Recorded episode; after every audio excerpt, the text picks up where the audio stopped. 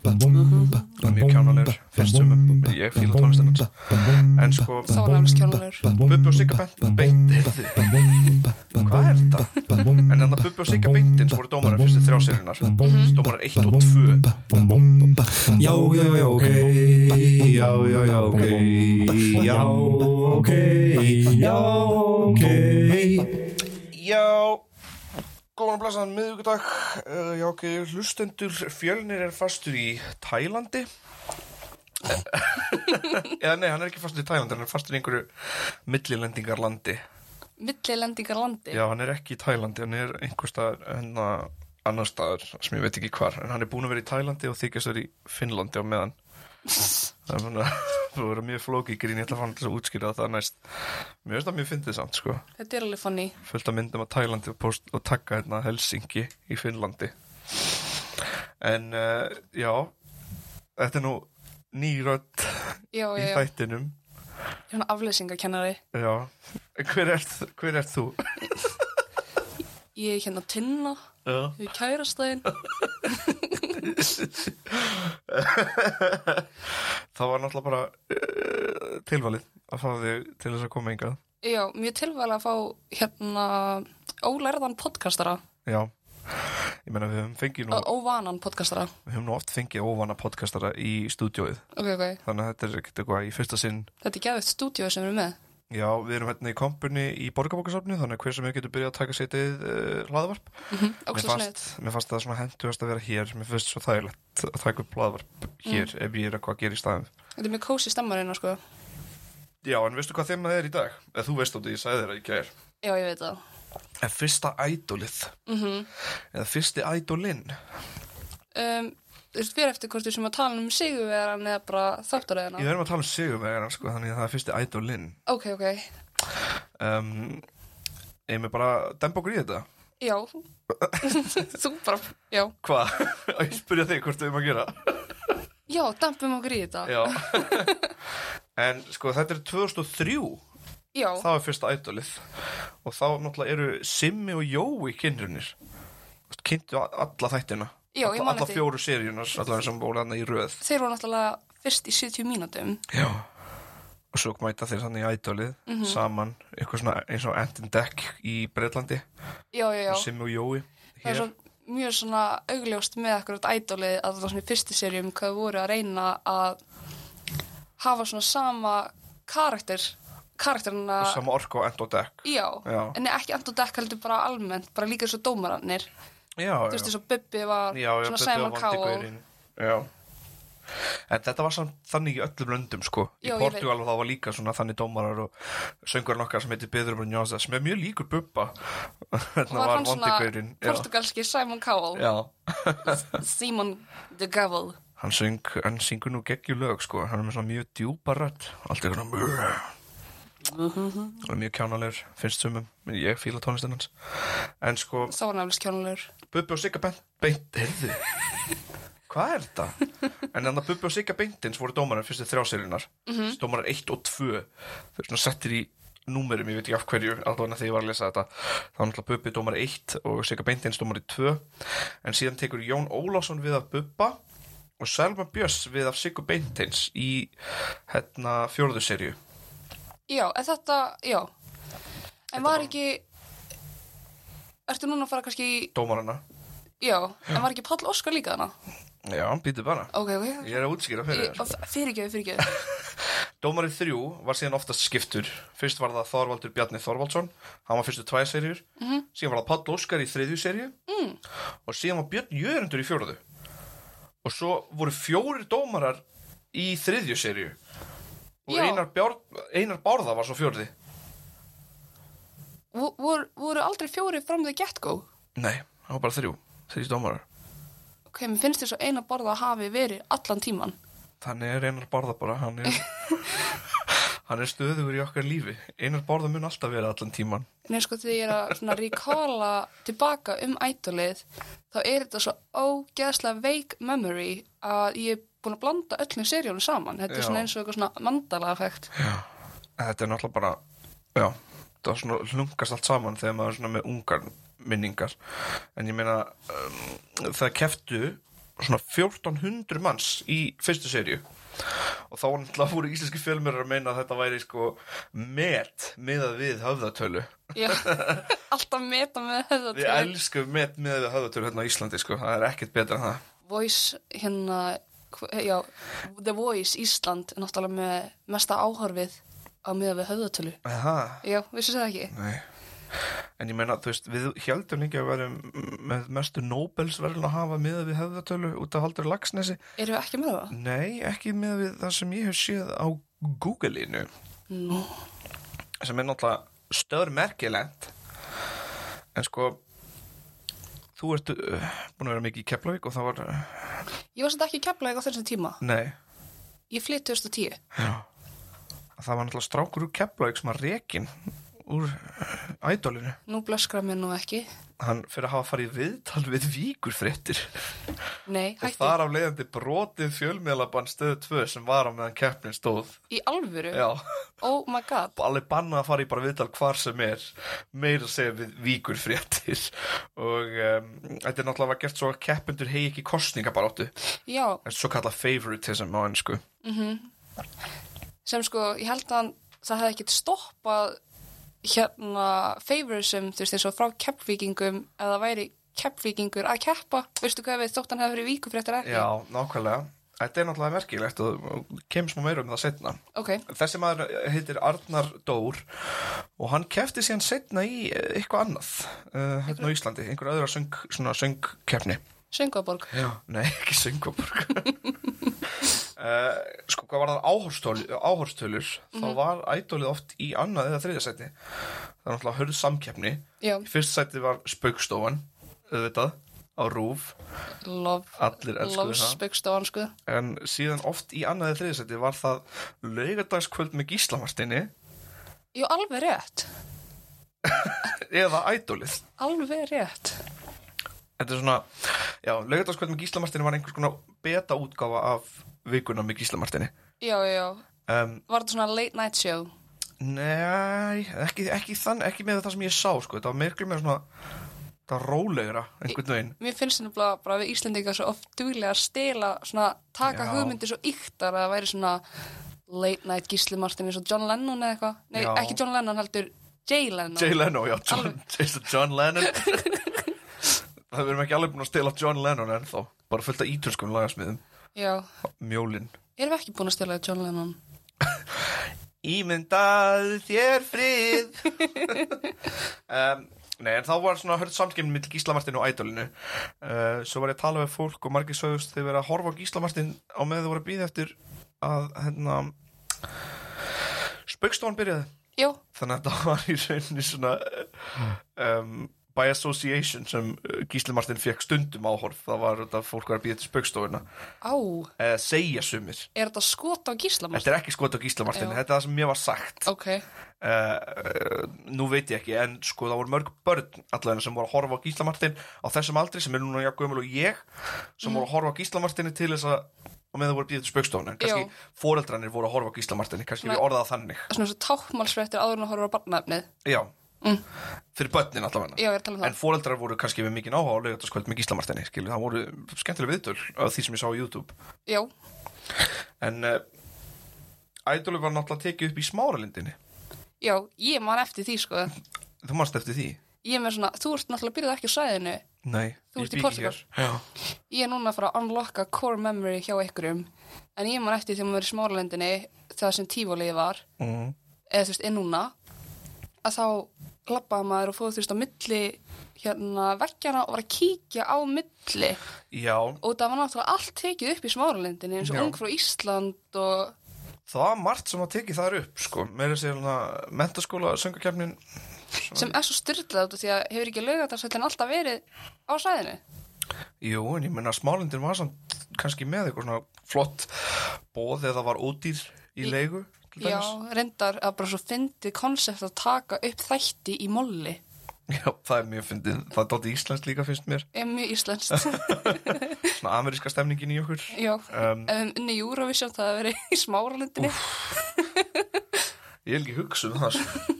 það væri ógæslega fyndið að það væri allt ennþá opið líka í kring skilur að Eurovision var í gangi og það er bara borgar á TJ Fridays skilur Nei, þetta var svona þannig Hér- Þegar ég man eftir því ég var yngri, sko þá vorum við er kannski að fara út að borða og krakkanir á meðan fólkarnir voru að klára matinn, þú veist, að spjalla og svona Mm. þá fór maður, þú veist, á pítsasvæðinu og fór að kíkja á milli og aðtuga hvort það væri í gangi í upptökur það var alltaf í gangi Ég veit samt ekki með hérna ædolið en ég man að ég sá eitthvað tíma ungfrú Íslandana það er ógæslega fyndið Mhm. -hmm.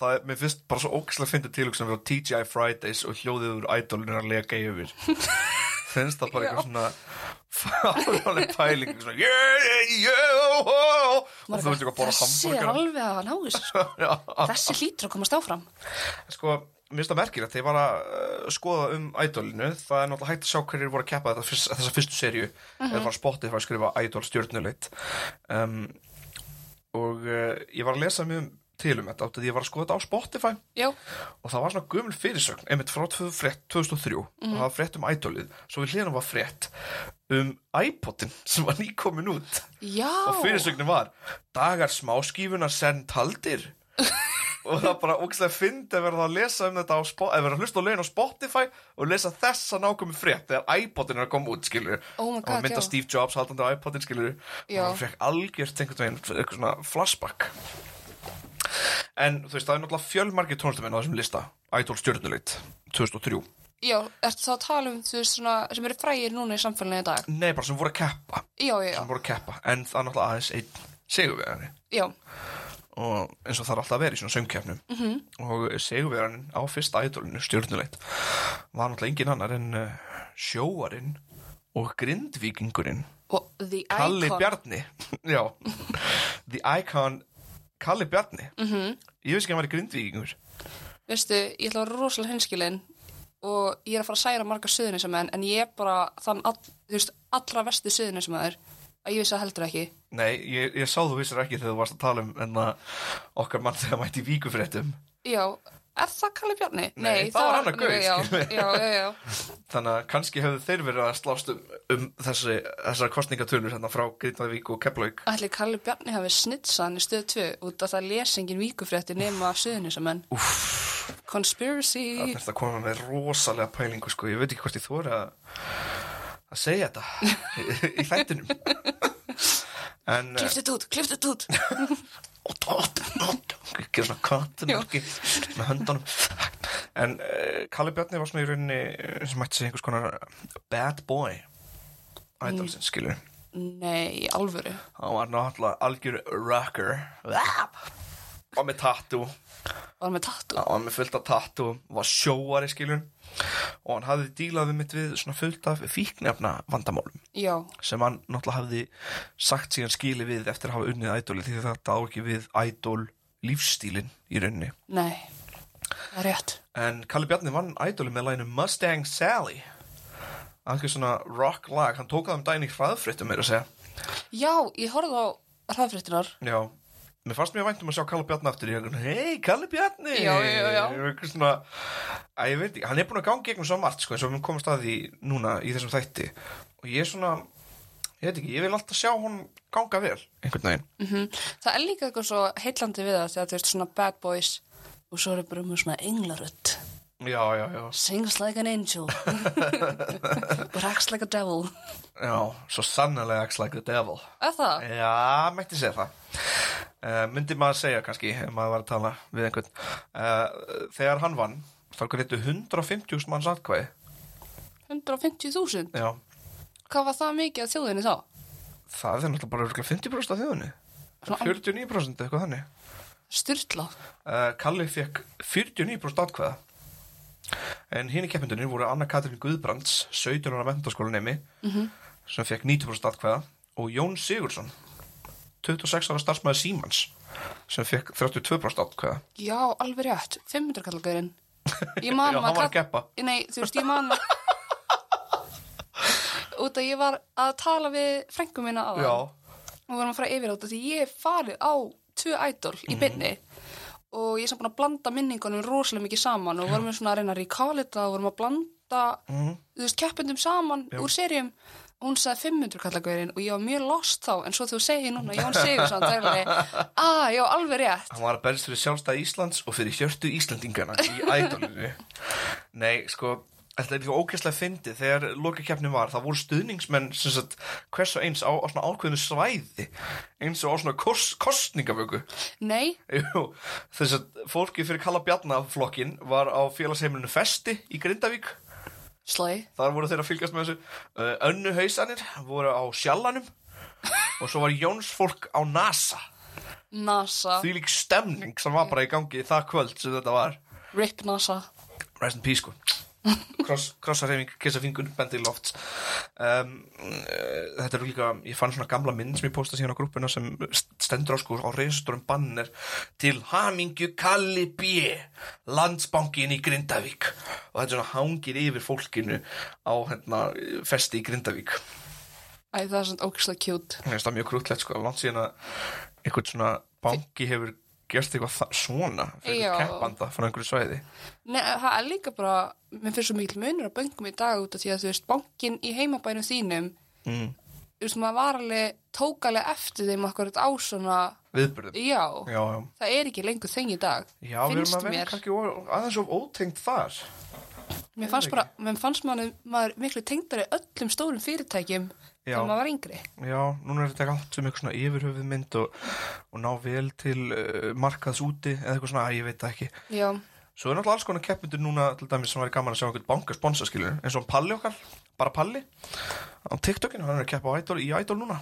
já, og ég las einhvers þar að strákur að skali björnar að keppa líka í ár. Eða? Já, merkilegt sko, þegar Kalli vann gaf hann síðan út í kjölfærið plötuna Kalli Bjarni sem er sýnist á dómum þeim- þeirra tíma hann var fengið svona lala undirtektir já, það er náttúrulega oft þannig bara, bara alþjóðlega með ædolstjörnu, sko. já, ég man bara eitt lag úr Idol og það er í Bretlandi ég man bara eftir Kelly Clarkson, þú veist, hún er held ég eina ædolstjarnar sem mig Já. eftir í hug sem er með, þú veist, stóran feril á baku sig núna. já, ég man ekki einu sinni hvað hann heitir sko, ég man bara þarna I think I better leave right now before I fall any deeper I Já, think I better leave right now jú, jú, alveg rétt. getting weaker and weaker Ég verðst að þetta taka tilbaka út því að Kelly Clarkson er ekki eina ædolstjarnar sem er stóra ferilin á baku sig. Mér finnst það vera eina ædolstjarnar sem hefur sigrað sem er með stóra ædol. já Út af því að líka, hvað heitir aftur gaurinn sem núna syngur fyrir Queen? Já, Adam Lambert Já, hann var í ædolinu. Já. En hann vann ekki. Hann er með náttúrulega tjúlaða rödd Við minnum að það var annar Adam sem En vann. þetta sýnir samt sko oft hvað í idolkeppni er merk- eh, þarf líka að vera líka góður lagasmiður Já, nefnilega. Máli með kannski vandamálið með idol er kannski þetta ofta að syngja lög eftir öðrum og svo þegar kemur að laga smíði eftir keppnina Já. þá getur kannski lendi í smá bobba Já, það kannski tengir á- hérna hlustandir ekki eins mikið lengur við Söngvarann? Eh, Já, Nei, mitt Þetta er kannski, þetta er svona það sem ég hef pælt síðust árinu að væri svona kannski starsta vandamáli baku á Idol um, Kalli Bjarni um, hefur síðan alltaf verið auðvitað mjög umdildur síðan þá um, Hann hefur átt mjög flókið sambandi fíknefni og um, á þessum árum þá náttúrulega er margt að gerast skilur hann er stórstjarna og er að gigga mikið já, séð og heyrt náttúrulega þá líka þeng Þú veist, þannig Séð og heyrt er þá líka slúðurblöð þing. eru Devaf var mun verra Já, þú veist, Eh. maður sér það ekkit í dag þegar slúðurblöð, eða þú veist, bara fjölmiðlar er að slúðra svona ykt Já. slúður Já, um hérna Fólk. Já, líka fólk á Íslandi, þetta er svo lítil land þetta er, Já. svona, það er svo óþægilegt að vera slúður svona stórt þú gast, þú veist, salt myndið til divaf og eitthvað já, anskutin Já, ef það var ennþá til þá verði ég bara að taka myndina sjálfur og selja það sko ok, big man Vili sást og bæjarins best hætt að senda okkur myndir Vili það er borgað fyrir hans að mynd Eða ég ætla að taka myndir á þér já, já. Vili sást í eldúsinu sínu að baka lasagna Villi kom nú styrtu hætt að senda okkur myndir til það er múin að fá nóg það er ekki borgað fyrir þetta nei, en sko hann lendir í starstu vandamálinu 2007 og um, hann er náttúrulega komin í vandræði og fréttamennska var aðeins öðruvísi ég las nú nokkra divafkennar sem voru bara svona okkar sambund í undirheimum segja að Kalli Bjarni er alltaf búin að vera mikið í dobinu eitthvað svona sem að bara Sturla djáfaf sem með hérna sambund í undirheimum já. líka segja það bara eitthvað svona okkar fólk það sagði okkur að Kalli Bjarni hann er búin að vera að dopa eða skilur ógeðslega leið þú veist, af hverju eru þið að þessu þetta er svo Já. leiðilegt en djáfaf er náttúrulega búin að bæta sig síðan þá þeir eru búin að bæta sér heilmikið síðan Töluvert, nefnilega, sko. nefnilega. Uh, blessunarlega um, en vandamálið er að Kalli Bjarni á þetta flóki samband við fíknefni eins og bara margt fólk á Mhm. -hmm. og þetta er erfitt og um, bara veikindi já, bara veikindi og um, eftir að hafa lesið nokkra greinar og rosalega erfitt viðtal við mömmu hans um, sem sjálf hefur gengið í gegnum margt þá held ég sé með þetta á hreinu sem gerist þarna 2007 ekki full viss en ég er að pústa saman það sem miðlar segja og það sem mamma hans segir en svo að Kalle Bjarni á víst að hafa skuldað einhverjum í glæpa heiminum pening veit ég hvort það var vegna fíknefna skuld eða ekki ég vil ekki í staðfest að segja að það sé hafi verið það ég var bara skuldaði eða skuldaði og þá fer hann til Frankfurts í Þýskalandi uh, og á leiðinni tilbaka er hann síðan tekinn á landamannum með 2 kíló af kókaini á sig wow.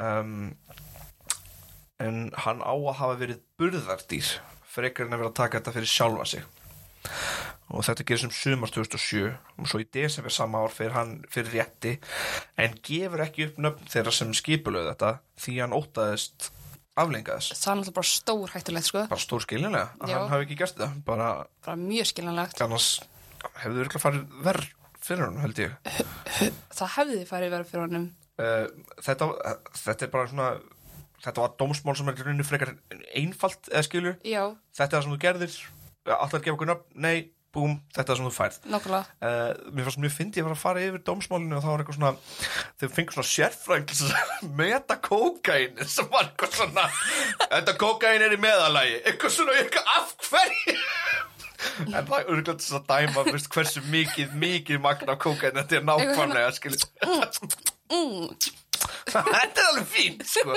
mm, ég þarf kannski að testa aðeins meira nei en þú veist en þetta kókain sem hann kom með frá Frankfurt var í meðalagi og þetta er ekki gott kók Uh, þetta er ekki pjúra pjúra kók sín, síndist mér jésús, er ekki hægt að fara rétt að hlutunum Nei, Nákvæmlega Þarna misti ég smá nei, nei, nei, nei, nei.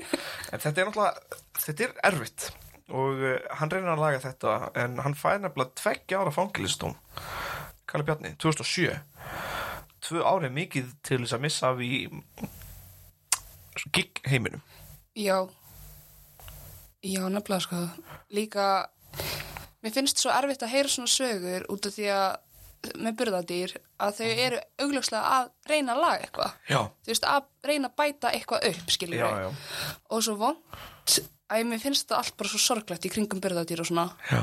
Þetta er, eh, þetta er einstaklega erfitt sko já, um, sérstaklega þú veist já, og svo er náttúrulega man- mál með Kalli Bjarnir, þú veist, öll augun eru á þig skilur, Nákvæmlega. Það er allir að fylgjast með þér og, og, og, og svo þegar svona gerist þá er náttúrulega fólk leifir sér svo mikið að tala og, Nefnilega. og dæma þú veist, að maður er svo mikla skoðunar og svona hlutum en þú veist, maður getur ekki sett sér í þessar stöður nei, þú alls þegar- ekki þegar maður er með svona, þú veist, ef maður skulda pening í undirheimunum, það er náttúrulega bara stór hættulegt já, það er það og maður þarf að gera það hvað sem er til þess að laga það, Já. eins og að vera burðadýr nákvæmlega, um, en hann afbránaði þennan dóm og losnar úr 2009 um, mjög fín, fínt viðtal við hann um það um, síðan 2017 lendir hann aftur í vanda um, Kalli Bjarni flutt dóm fyrir sex brot sex brot Já, þetta voru fjögur á árun 2016 og tvö 2017 öll tengt fíknefni ok, Eh, Í fimm tilfellum var það að hann undir áhrifum amfetamins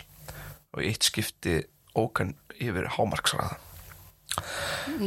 Um, Kalli Bjarni játaði brot sín og sagðist hafa sótt um á vogi til að fara í meðferð á fíknivanda sínum og þá sagðist hann vera náttúrulega í fullir vinnu til þess að laga sig og náttúrulega yðrast uh, brotum sínum síðan 2018 kemur afur hjartnæmt viðtal við hann á divaf þá sýnist mér allt vera á réttri braut eh, meðal annars nýtt barn á leiðinni lög á leiðinni, syng finskan sálm fyrir ömmu sína er hann finnskur eða?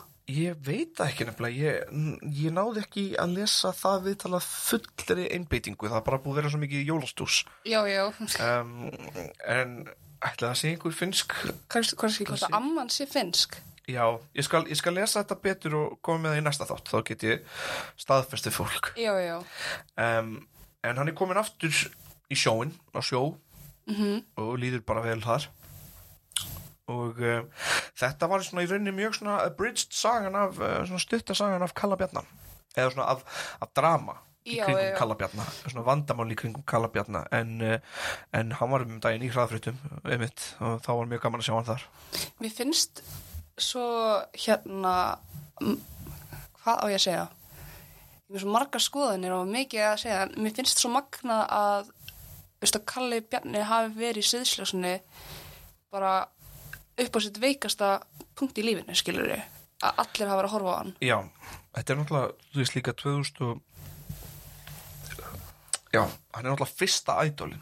já, Eh, svolítið mikið pressa sem fylgið sko. Já, sérstaklega fyrsti ædólin, sko, það er alltaf... og er þetta ekki líka svona fyrsti stór raunveruleika innan gæsaleppa raunveruleika skilur sigurvegarinn nei bara á Íslandi, svona þáttur Jú, það voru náttúrulega nokkur, við höfum gert þátt um raunveruleika þætti, já ok það voru alveg nokkari sko, en svona hvað var þar hæfileika keppni, já, já, þá er ædolið með, með þeim fyrstu, já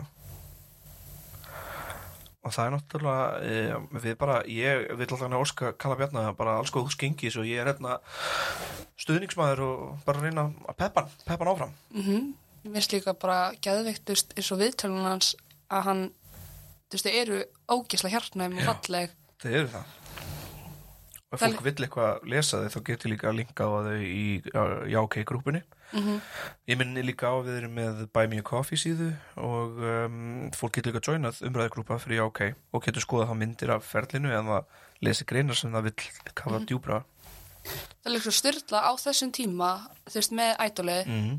að þeir eru að teku þátt ég man eftir allavega, og þú veist, þá voru samfélagsmiðlar ekki þeng, Nei, þannig að þú tókst þátt og varstu strax bara svona andlit í samfélaginu, þú veist, meira sér þú, þú komst ekki áfram, ég man alveg eftir einstaklingum því ég mættum út í búði ég bara, já, þetta er hann að þessi gaur sem já, tók þátt í ædolinu já, nákvæmlega Það er búið að breytast mikið síðan þá -hmm.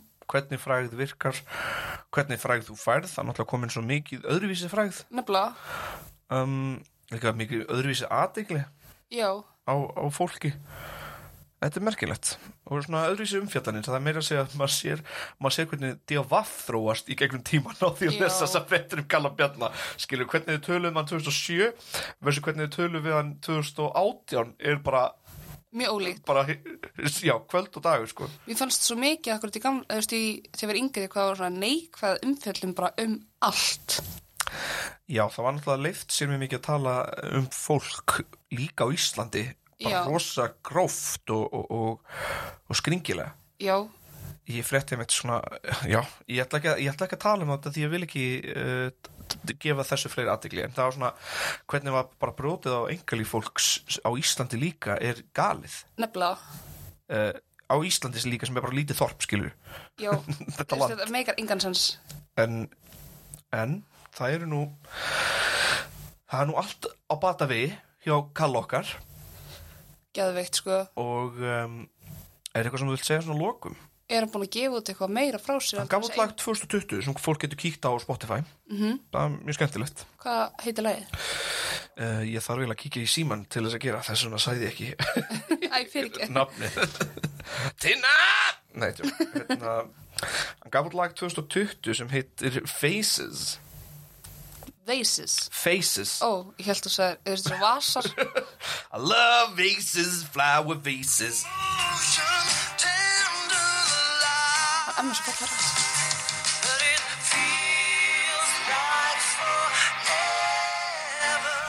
Þetta er alveg gott lag nefnilega, sko. Hann er með bara geðveika rödd. Já, ég mæla með að fólk kíkja á þessu lagi og, og gefa þeim á hlustun Heyrðu, ég var, ég ætla að hendi eitt í viðbútt. Ok, er Ég er með einan dráður frá Kalla Bjarna. það? Já, eftir ég fór í aðtúlið. Hvar er hún? Öruglega ekki bara einhvern kössum, sko. Er að finna hana? Já. Maður hengi hann upp heima En er það frábært bara Takk fyrir mig Takk fyrir að Við erum alltaf að fara heim núna saman Ég fyrir Heyrðu. upp að jólagjafur hérna. Já Og kæri hlustendur, gleðileg jól Já, gleðli jól og farsalt komandi nýtt ár. Já, já, já, ok Já, já, já, ok Já, ok